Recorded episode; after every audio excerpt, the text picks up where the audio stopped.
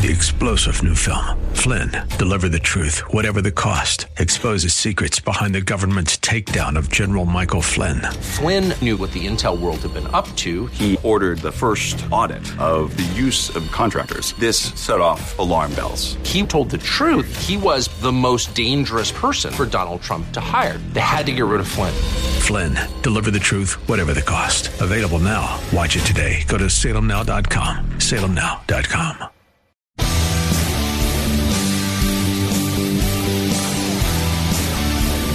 looking for truth from God's Word that you can understand and apply to your life? You'll find it today on Make It Clear with Dr. Stan Ponz. Listen now as Stan makes it clear.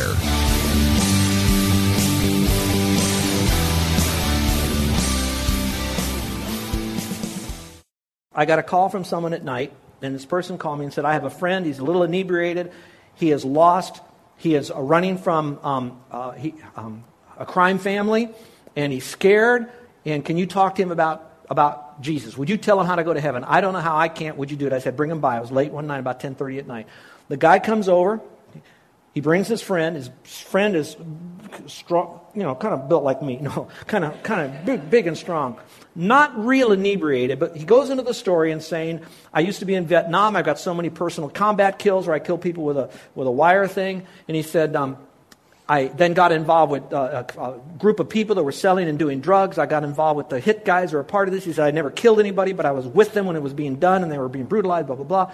He said, then I realized I don't want that life. I couldn't get out of it, so I left Philadelphia. I headed down to uh, Dallas.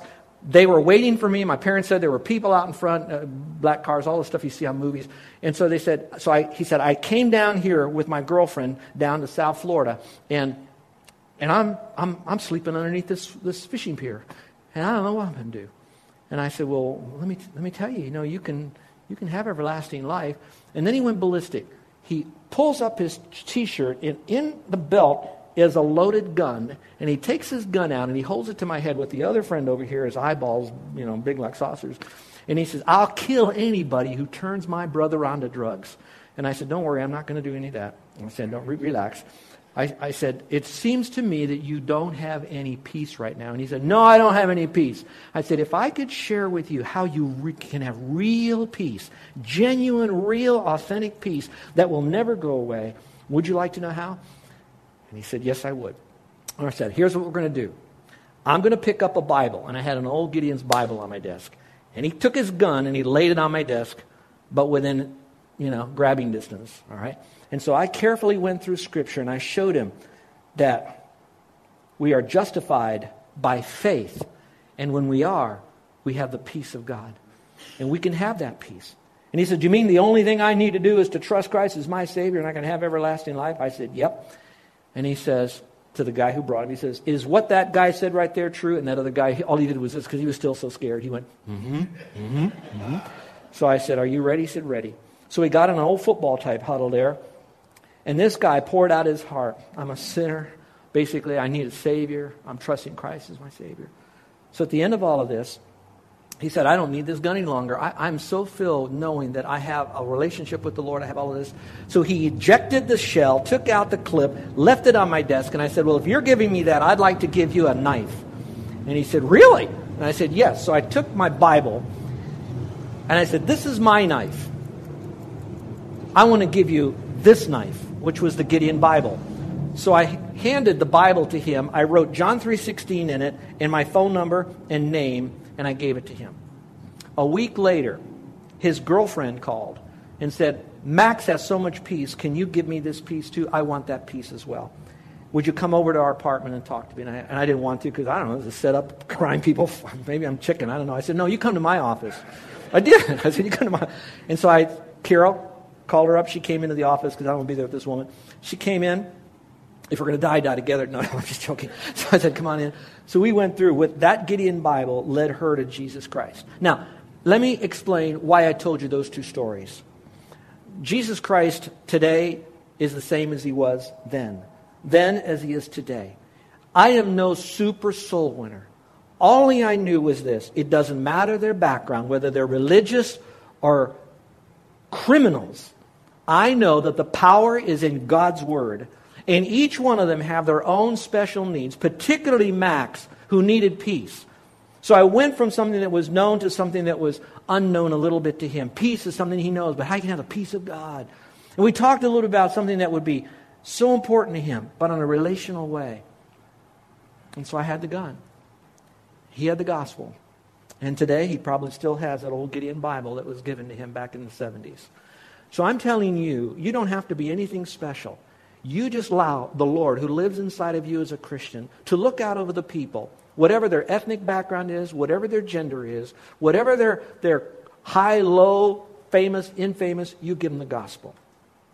Now, when I say that, let me give you one thing that might be a caution. This is Ponzism. It might be wrapped up with some discernment, I hope. I, I'm uncomfortable sharing this with you because I don't know exactly how I fall on either side of this. So I'm, I'm bearing my soul. How much evangelism can a man do with a woman or a young girl? All I can tell you is that there's a slippery slope thing going on right there. In Scripture, it talks about being discerning. Be as wise as serpents and harmless as doves. So I want you to know, you men that are out there, I hope you're not into girl evangelism. But at the same time, should that happen, you do it. And here's my example. I know Jesus was perfect. I realize that. I know he could not sin. But Jesus might have modeled that there are times that you do speak to a woman, but you do not carry on, watch this, a discipleship long term relationship with him. All of Jesus' disciples in his band of brothers were guys. And so I would just simply say that when God brings that person to you, realize that you are in a very serious situation that Satan could easily use to turn it away from something good and quickly go south into something bad. But at the same time, don't neglect to give them the gospel. Just remember that the temptation is there, but you have the Holy Spirit for strength. So do it right and do it cleanly. Do it publicly, not privately late at night in the back seat of your car. I think enough's been said. I'll let the Holy Spirit tell you where we're going with that. Well, now we appeal to the mind, and I'm just about out of time here, and I'm only on number two. But um, let me see if I can do another couple minutes and then wrap this up. My goodness, this is terrible. A little bit of time.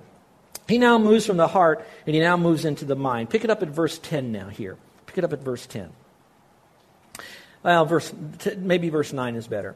He says here, Therefore the Samaritan woman said to him, How is it that you, being a Jew, ask for me a, a drink since I'm a Samaritan woman? For Jews have no dealings with Samaritans.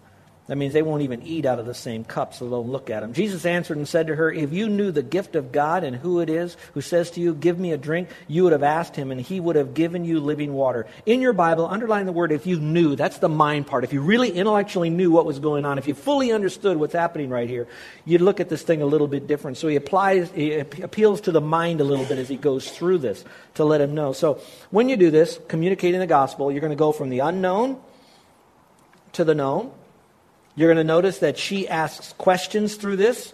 Drop down, if you will. I think you have your Bible there.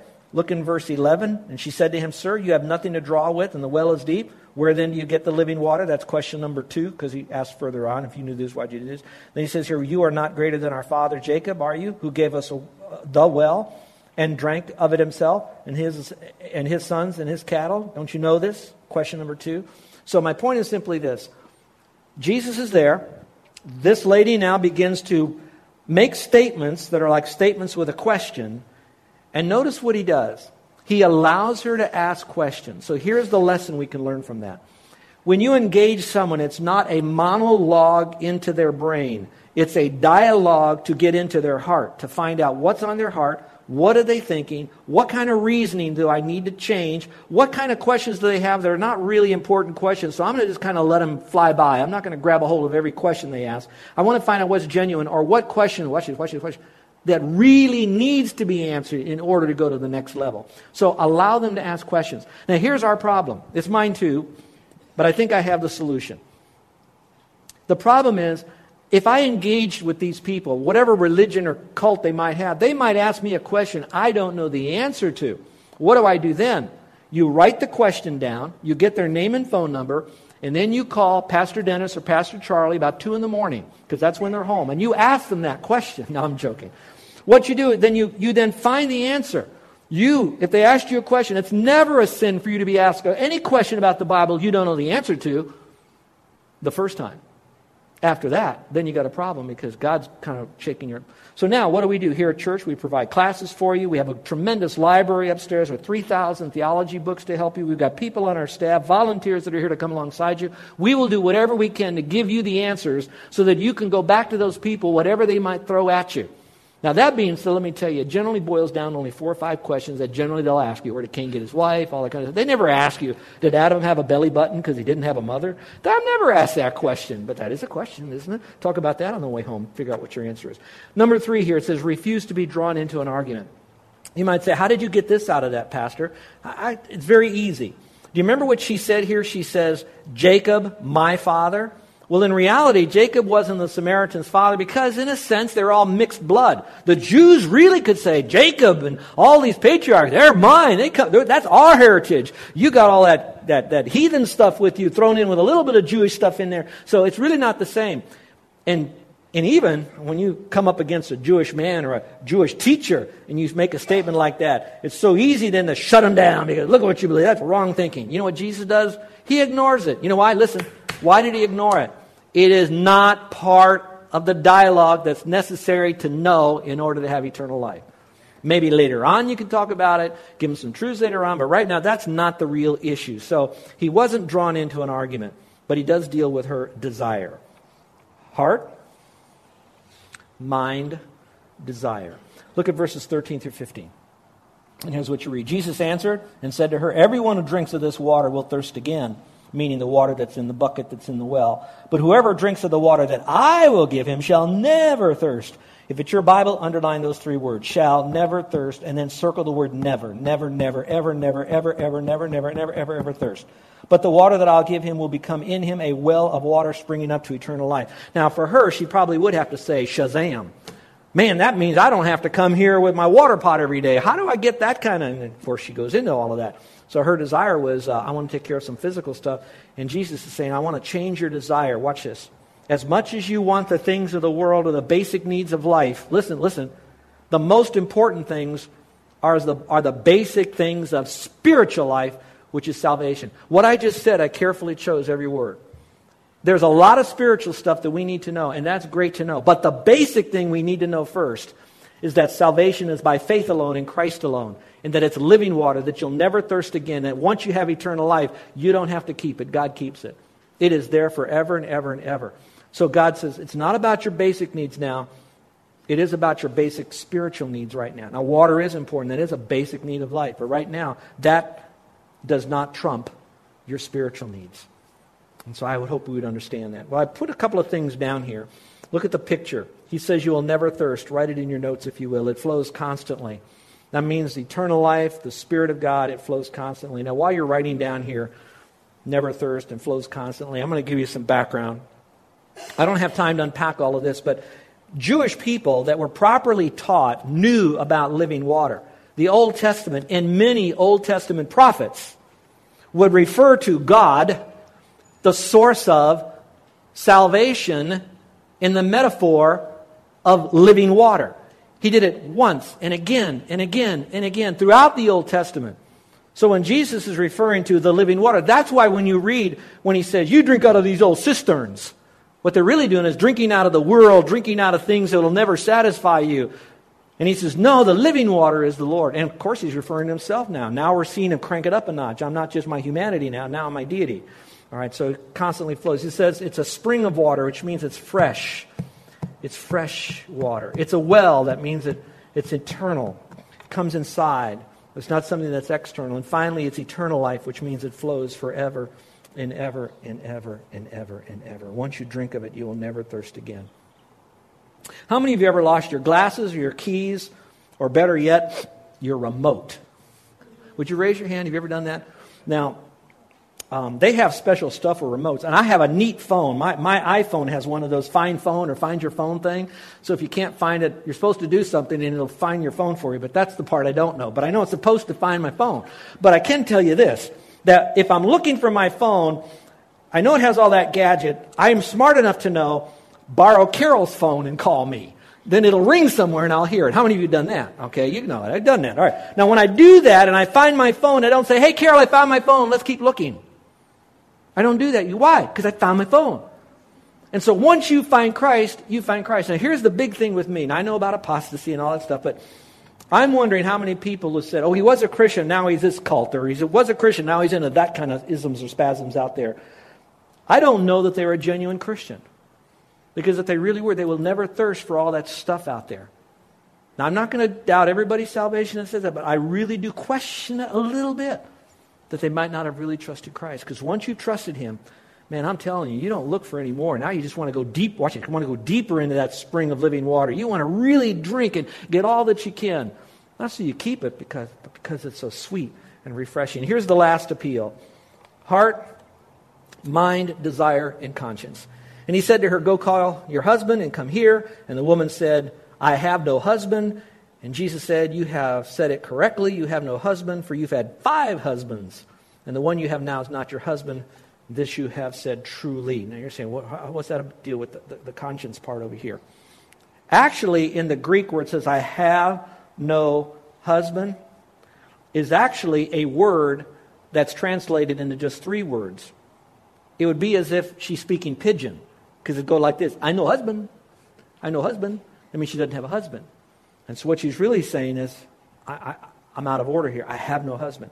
Now, I don't have time, but if you look at how much this woman, she's a real motor mouth. She rattles through all this stuff with Jesus. And then finally, when Jesus says, Where's your husband? Go get your husband, she reduces it to four little English words I have no husband. And here's how I think of that. Generally, when we're guilty, when we're authentically and we own our guilt, not when we're guilty and we try to justify because when we justify our guilt, we talk even more to try to cover it up. But when you're genuinely owning your guilt, you say as little as possible, Yeah, I did that. I, I did that. Yeah, I, I, I did that. And Jesus did that with them. Now, here's what I want to end with on this, and then we're done. Show me in this passage where Jesus says, Oh, you want the living water? Get rid of the guy you're living with. He never said that. All he did was to use that sin to bring her to a point of brokenness so that she then would ask more questions, but now her questions were focused on the gospel, where he now can actually drill down so she can come to know Christ as Savior. Here's the warning for us do not front load the gospel message by telling people to turn or burn in order to trust Christ. They don't have to make something in order to trust Christ. They don't have to give up something in order to come to Christ. They come to Christ just as they are. Now, that doesn't mean that God says, oh, just go ahead, keep on sinning as long as you trust Christ. What he is doing is he says, I'm going to catch the fish before I start cleaning it. He says, the first thing I need to do is give him the plan of salvation because here's why. Now, theologically, don't, don't listen to these Bible guys out there that they take one verse out of context, but go to the theology of this. Jesus says we're dead in trespasses and sins. That means a dead man can't dance. So a dead man can't do anything to start this or stop that. So the only thing he can do as a dead person is look to Christ, the living water, the bread, the one who will regenerate them. And by faith alone, now they have eternal life. Now what happens is the power of God through the Holy Spirit comes into that person. They're no longer dead. They're now alive with that sin but sin forgiven, they now have the opportunity to clean up their life afterwards because now they have the power to do that. And watch this, they have a sanctified mind that now knows the word better, can understand what to do, when to do, what is really right, what is wrong, what's my motive, why should I, how can I do this? I want to live for Him. So keep these things in mind. So watch this. We don't front load the gospel by telling people to be good to get saved, and we don't backload the gospel by saying, we trust Christ, but now you better do these things or you kind of lost it. Or you do these things, to prove that you really got it. We do these things not to stay saved, not to get saved, but because we are saved. And so when I look at this lesson, it's, it's, it's about talking to this woman at the well and how loving Jesus was, and he crossed all these barriers. But he's really teaching us how to connect to a lost culture today that's very much like this culture ethnically different, relationally different, morally different, economically different, but all the same. Dead in trespasses and sins.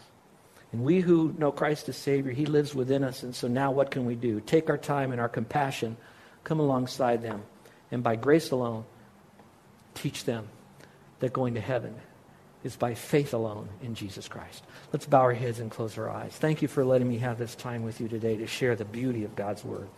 with heads bowed and eyes closed.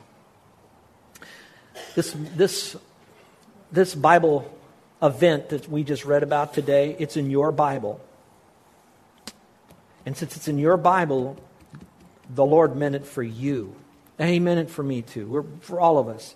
But for right now, I want to really just come alongside you and just say, own this, my friend.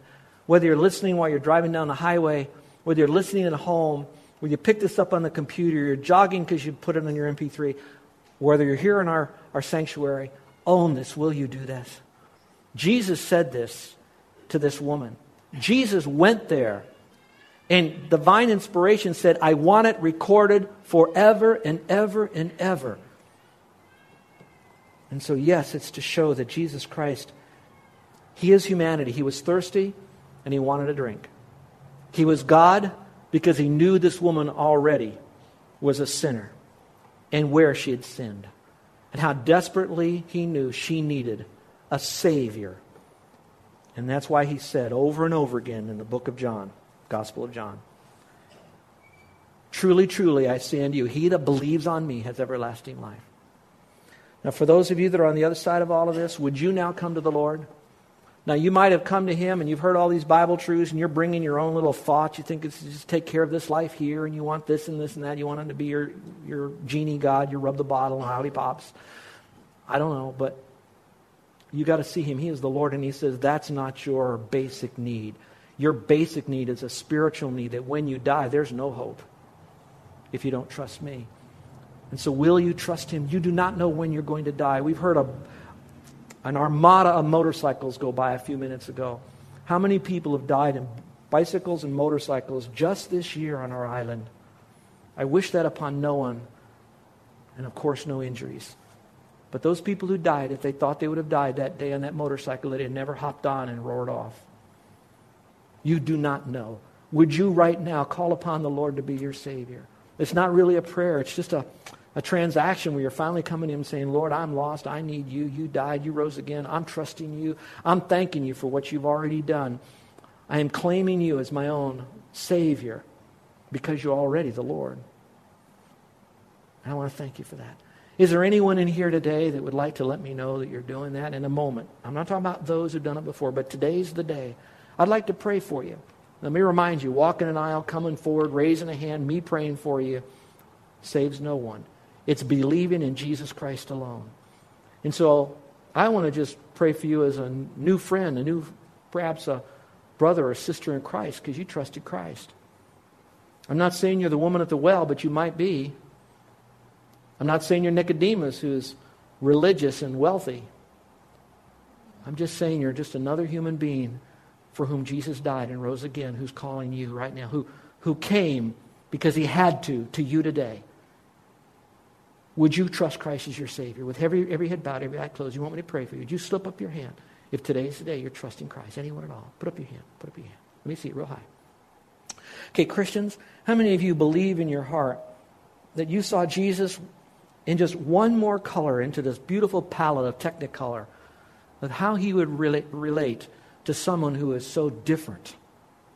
And now you, like Jesus, are willing to connect to those that are so different than you might be, that might even be against what you might be, but yet you want to love them to Christ. And you'd like to have prayer because you know that you need to have your eyes to go out rather than ingrown eyeballs. And you're going to take this summer and you're going to use it when you're at the beach and begin to just strike up a conversation and see where it goes and talk about some earthly things and you move it into something spiritual and then you end with salvation. So you go from secular, spiritual to salvation. And you'd like for me to pray for you because you know you're going to step out a little bit more with the boldness of Christ, not your own. And you'd like for me to pray for you as you want to reach them, starting with their heart, then with their mind, then with their desires, and then maybe lovingly, gently with their conscience. Would you slip up your hand? Is there anyone at all? Oh, amen. Amen. My hand is up too. I, I, I preach this stuff, but I get more convicted because I spend so much time preparing for this. Now, next week, I pray you're back again because we're going to talk about how she responded to all of this. She didn't just jump into the gospel. There's more going on in this wonderful event, and I want you to be here for that. Bring your Bibles with you, bring your friends with you. Let's learn together. Our gracious Heavenly Father, we thank you for today. I thank you that You chose out of all the things you've done, there's so many miracles, so much stuff you did, the Bible says that you didn't have it all recorded because there's just too much. But you chose this one to be in Scripture. This woman, this real live woman who was born of a mother innocently. And she grew up to be this kind of a woman who needed the gospel. And help us, Father, just like Jesus, to not look at a person's skin and sin. Let's help look at that person's heart that needs Christ and reach them for you. Thank you for the one who did that with us. In Jesus' name, amen. You're listening to Make It Clear with the teaching of Dr. Stan Ponz, founder of Make It Clear Ministries. Make It Clear is dedicated to taking the Word of God with clarity into every person's world. It is the support of listeners like you who make the ministry of Make It Clear possible. You can provide your tax deductible gift to Make It Clear online by going to makeitclear.org, or you can mail your gift to Make It Clear. P.O. Box 607901, Orlando, Florida 32860. Thank you for helping us make it clear. If you would like to have Dr. Ponz speak at your church or event, please send us an email at tellmemore at makeitclear.org. Thank you, and remember to make it clear.